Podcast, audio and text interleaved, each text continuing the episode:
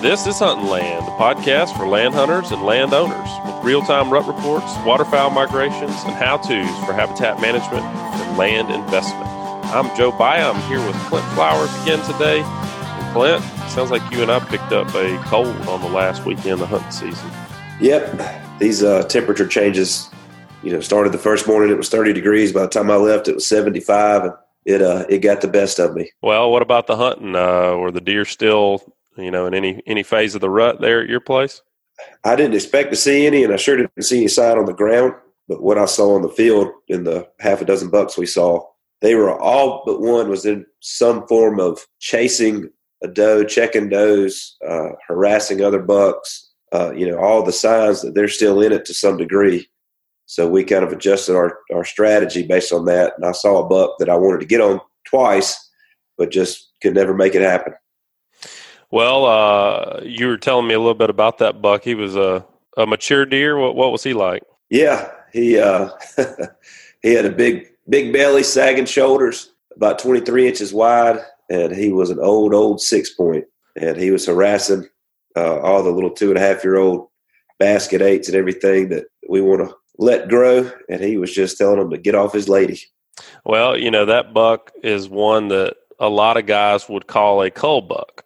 And uh, just recently, the Mississippi State Deer Lab came out with a podcast where they were talking about the, I guess, the practice of culling and whether or not it can have an effect on the genetics of your deer herd. And what, what I learned from that podcast is basically there's been a ton of research done on the subject, and the net effect is that you can't affect the genetics of your deer herd through culling. But today on the show, we're going to go a little deeper into that, and we're going to be talking with Mark Buxton of Southeastern Wildlife Habitat Services. And Mark's got a little bit different take on the, the practice of culling. Uh, so, Mark, welcome to the show. Uh, tell us a little bit about your business and what you guys do over there. Well, Joe, it's my, my two sons and I, and we have uh, both a hands-on management service and a consulting service where my two sons and I, we hands-on manage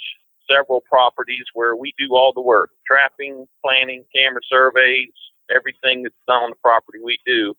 And then on the side, we have a consulting business where we travel to different properties and do an on-site consultation with habitat recommendations and things like that. We've got clients in six different states. Well, I follow you on Facebook, and I, I appreciate everything you put up on, on your Facebook page. You share a lot of your knowledge there.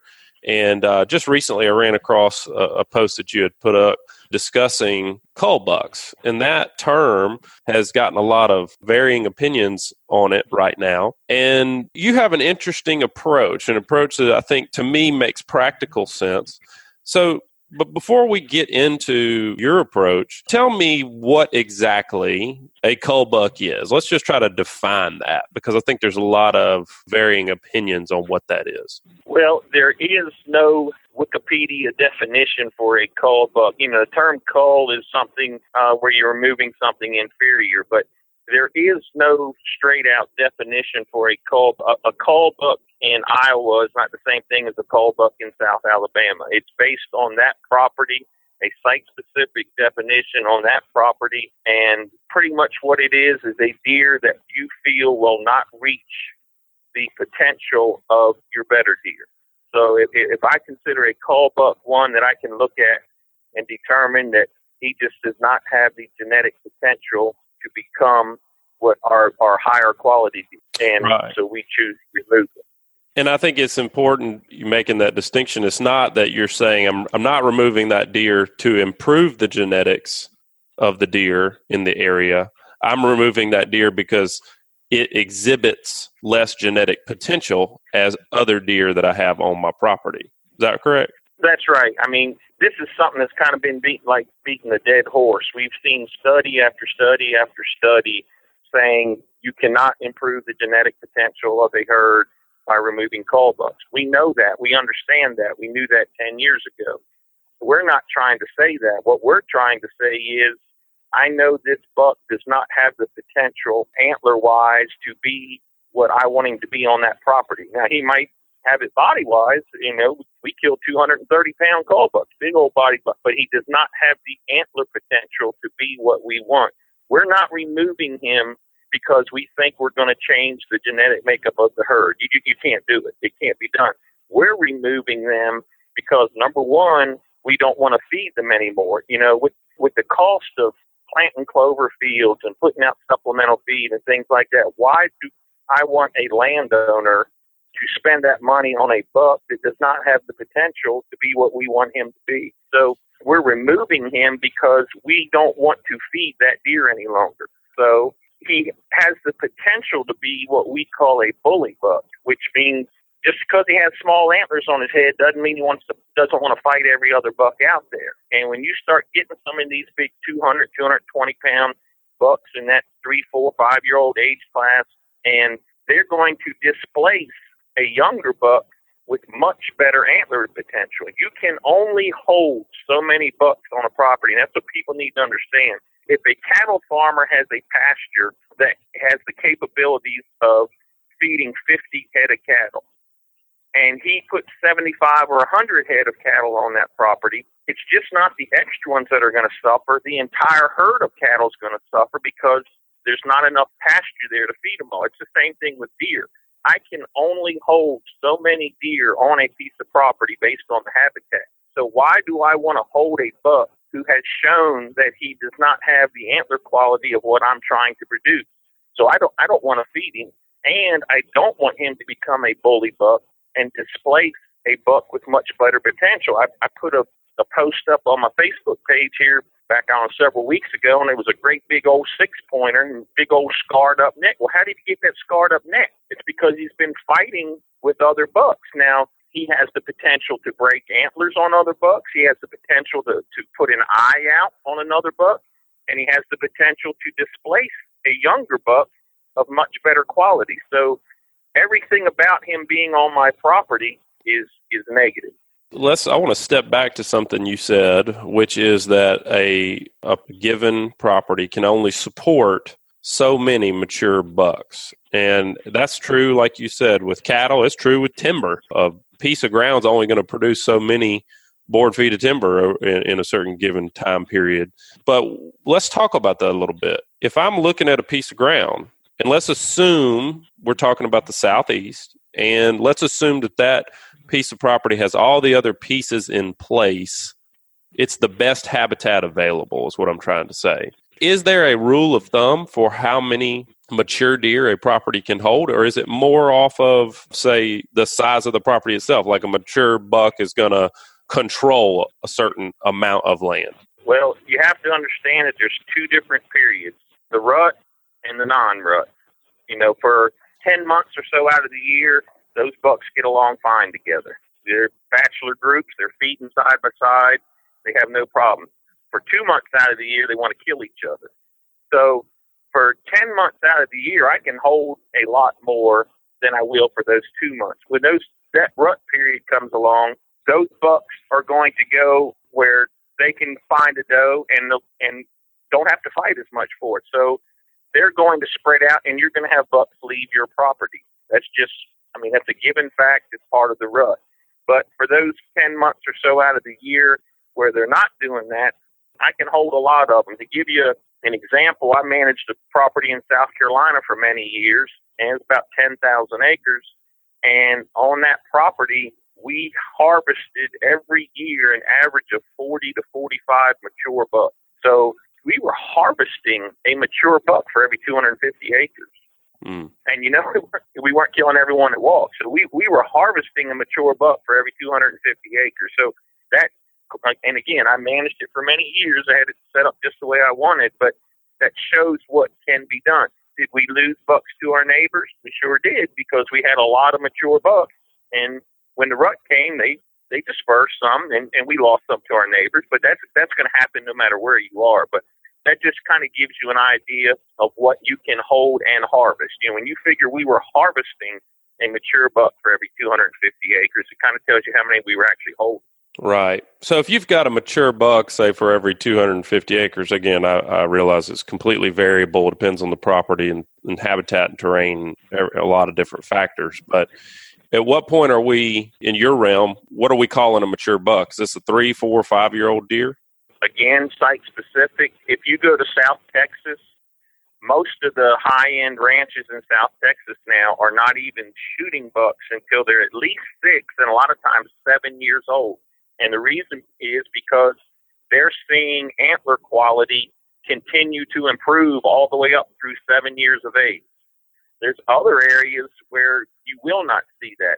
We consider a mature buck, we don't base it on antler quality. It's based on the skeletal system of the deer. A buck, through his first three years of age, the skeletal system will continue to grow.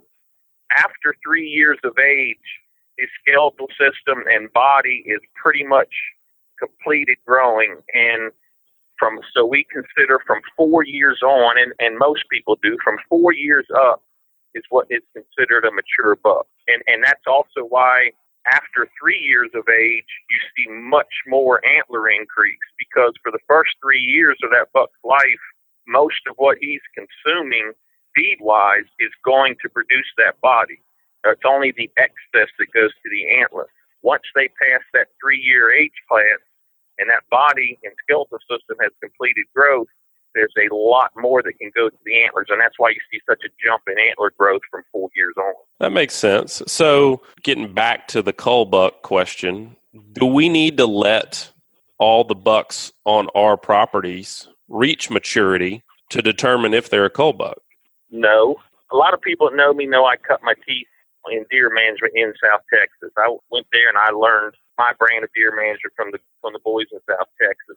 And you know, one of the things I've learned is the quicker that you can identify that buck and remove him, the better off you are. If if you wait until he's five years old to shoot him, you've accomplished nothing. You fed him for five years.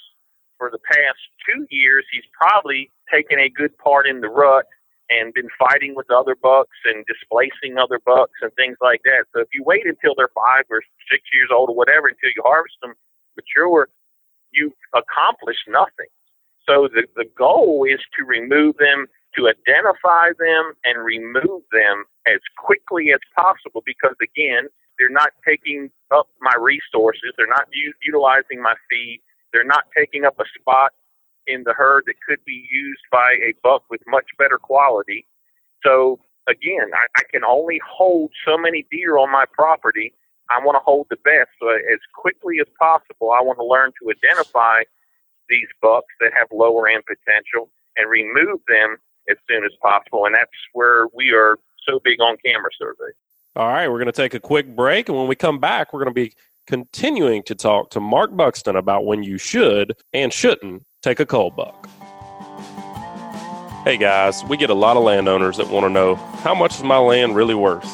We've recorded a video series to explain exactly how we determine that. Just head over to landhuntin.com slash go to get the series. I'm confident it will help you achieve your land goals.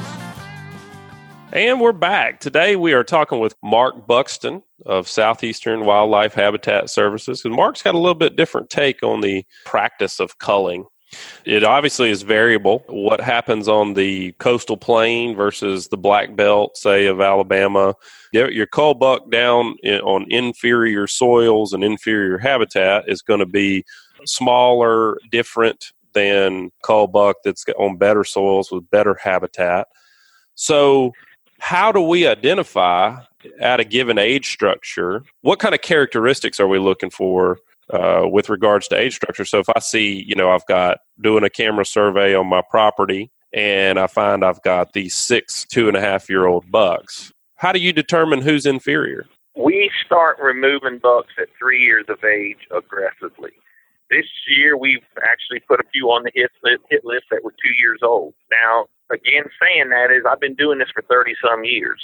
So, you know, guys going out there shooting two year olds is not what I'm saying to do. I'm saying that we've learned this over a period of time, learned to identify certain bucks, and that's what we teach our landowners to do. And again, like you said, on a black belt Alabama property where we're consistently growing one fifty, one sixty, and some upper above that class deer, the class of a cull buck on that property will be different than the coastal plain where one twenty-five inch deer is big. So it's site-specific. You cannot put down a, a definition of this is the size buck you need to shoot as a cull. It's different on every property. And, and when we go to a property, what we consider a buck that goes on the hit list on that property is based just on that property, nowhere else, based on what we know we can produce on that property, what a top-end buck is for that property, and what we consider a buck that doesn't have the potential to do that. And depending on whether we're in the Black Belt of Alabama,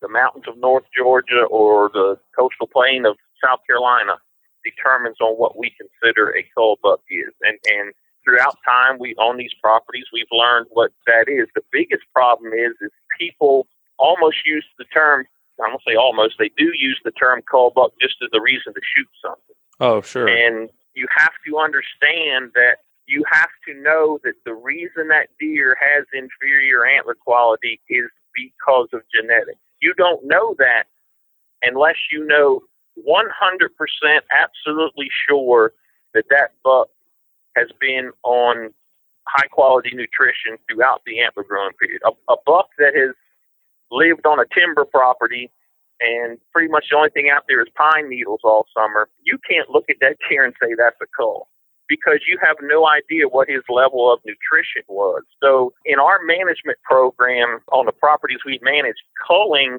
is a big part, but it's the end part. It's it's what's done after everything else is accomplished that we set up to improve habitat. And then we know. We know when that buck walks out, that deer has been on high-quality nutrition from the day his last set of antlers cast off his head until the day he walked out today.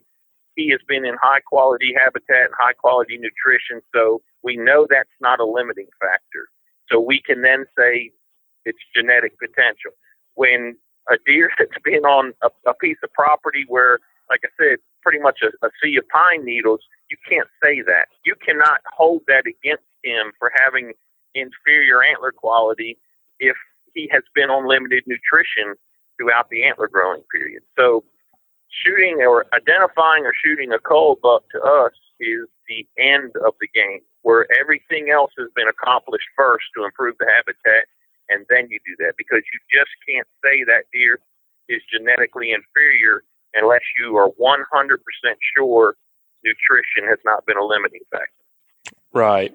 So let me ask you a quick question. I see this a lot. Uh, guys will see a deer that has, uh, you know, one good side, and then the other side will be a spike or a cow horn, or or the antler will have just some a deformity to it. Do you see that that particular scenario is more genetics based, or is that a pedicle in- injury or some other type of injury to that animal? And then the second part of that question is, when you see an animal like that, what's your plan of action? Do you give him one more year to see if he comes through it? Always. You always have to give the deer the benefit of the doubt, because, again, you haven't been out there three hundred sixty-five days a year with that deer. You don't know what's happened to him. You know, to give him a death sentence because one side is messed up, again, it can be a velvet injury, which will correct itself. It could be a pedicle injury, which will remain constant. It could be genetics. It could be from a, a skeletal injury, from a broken leg or something. You don't know what it is. But until you identify that it is permanent, you can't remove that deer. I, and I, I do this on our Facebook page all the time. I put a buck up, a pic, um, I don't know where it was, weeks ago. But he's a, he, for Alabama, he's a big deer. He's probably close to, probably in one sixties. Big old heavy mass on him, great big buck, antlered buck. I put a picture of him up last year, and his right side was somewhat deformed. It went kind of straight up and looked kind of weird, you know. Well, if that deer had been shot based on that one year, he would not be a one hundred sixty inch buck this year. So we always give them two years to prove to us what they are and whether it's permanent or not. Do we get pictures of them looks the same as they did yet last year? Yep, we sure do. And we remove them. But we also get pictures of them that have a deformed side, and next year they're a giant. So you have to give the deer the benefit of the doubt until he proves to you that that antler deformity is permanent. And, and, and my point about that is, okay, here's one example that I showed. Well, just think how many bucks have been shot in Alabama because of the deformed antler and said he was a cull. First of all, it was the first, the first year he was like that. he was on a property that was probably timber company land, and he, nutrition was was very lacking. But yet he's a cull. All the reasons not to shoot him as a cull. Just think how many get shot that every year that that way. So and, and that's what I try to tell people. We remove culls. We we do it every year on the properties where we know it's right, but we never do it until we know one hundred percent sure that nutrition was not a limiting factor. So it seems like deer culling is really just one tactic in a, in a bucket full of strategies. I mean, we've got a, a lot of things that have to get in place before we can worry, really even worry about culling. And if someone is not taking camera surveys and they're not, and they don't really know what's on their property, they really can't say with any kind of authority or any, or any kind of certainty that a, that a deer that they've shot is a quote unquote cull. Well, as I tell people, culling, when you see a five-year-old buck and he's a six-pointer, that's a no-brainer. I don't care what property he's on. If he's five years old and he's a six-pointer, yeah, I'm I'm going to shoot him. I don't care. I'm talking about identifying bucks as early as we can and removing them for inferior antler quality. So you have to think of it this way. So how many properties in the, are there in Alabama where it is at its tip-top best as far as deer habitat is concerned?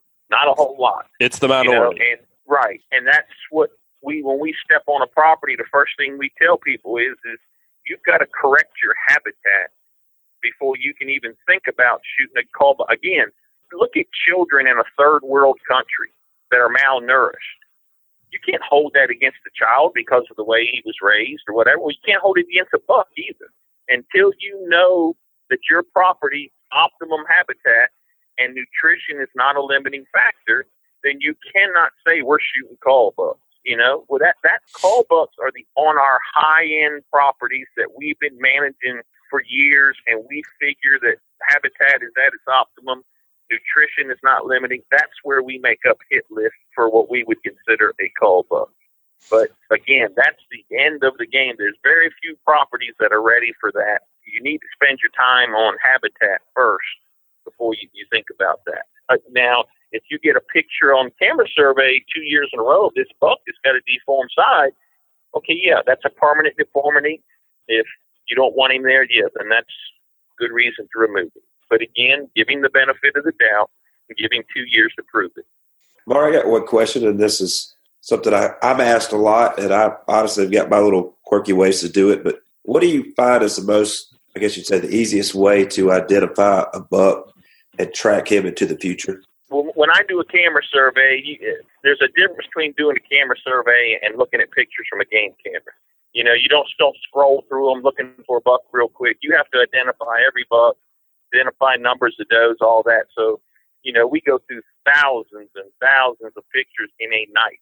You know, it's nothing to sit down and have, you know, five thousand pictures to go through in a night. But every buck is identified by his age class and then his number of points. So I know how many two-year-old, three-year-old, four-year-olds I have on a property. And I can look at him and, and know who he is. Now, another thing is, is a lot of bucks will have something different about them. They might have a chip out of their ear. They might have a, a, a much more defined black streak down the top of their back. Their throat patch might be bigger. Anyway, we learn to identify those things. Now, if he's a one hundred sixty inch ten pointer, you can pretty much figure out who he is. But it's those fifteen inch eight pointers that all look the same where you need to identify something about him that separates him from the others. And then we keep up with him for that year. And then the next year we start looking for him again. Great. Well, Mark, I've, I appreciate you sharing, you know, your take on cull bucks and helping our listeners to uh, make better decisions with their properties. If folks want to follow your Facebook page or, or get in touch with you, tell, tell them that Facebook page. You put up a ton of great information there. Um, it's listed under my name, Mark Buxton, and then Southeastern Wildlife Habitat Services. I believe you can just type in that name, Southeastern Wildlife Habitat Services, and it'll come up. Well, Mark, again, thank you for uh, for joining us today. We've definitely learned a lot from you, and I uh, look forward to having you back on sometime in the future. I hope you have a good consulting season, and uh, stay safe running the roads out there, man. All right, I sure do appreciate it. Y'all have a good day. Well, Clint, are you uh, are you feeling even worse about not getting a shot at that six-year-old six-point this weekend, or are you feeling like maybe you need to give him one more year?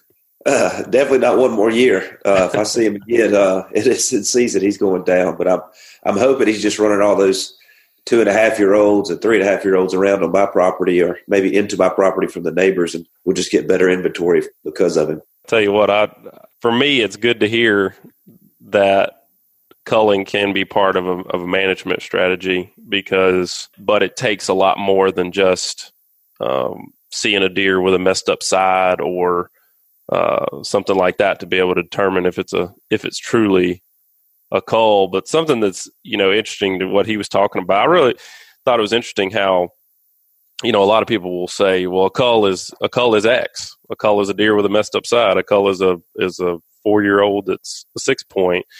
But what Mark was saying is that it's really location dependent. Uh, what what happens in, say, you know, Escambia County, Florida, is not the same cull deer as a deer in Dallas County, Alabama.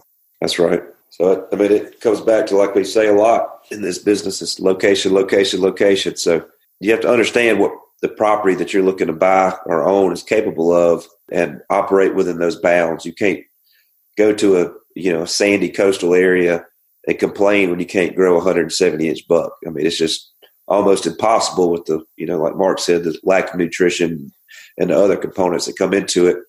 You know, you need to work with somebody that knows how to help you find a property in the right locations if you want to grow that kind of deer, so that you don't end up spending a lot of time and money buying something in an area that's just not capable of it. Right. Understanding the potential of the property is important. I mean, I, I guess it's the same thing too with, I mean, we're talking about deer, but you could relate this very easily back over to timber. Yeah, absolutely. I mean, the, the dirt rules all.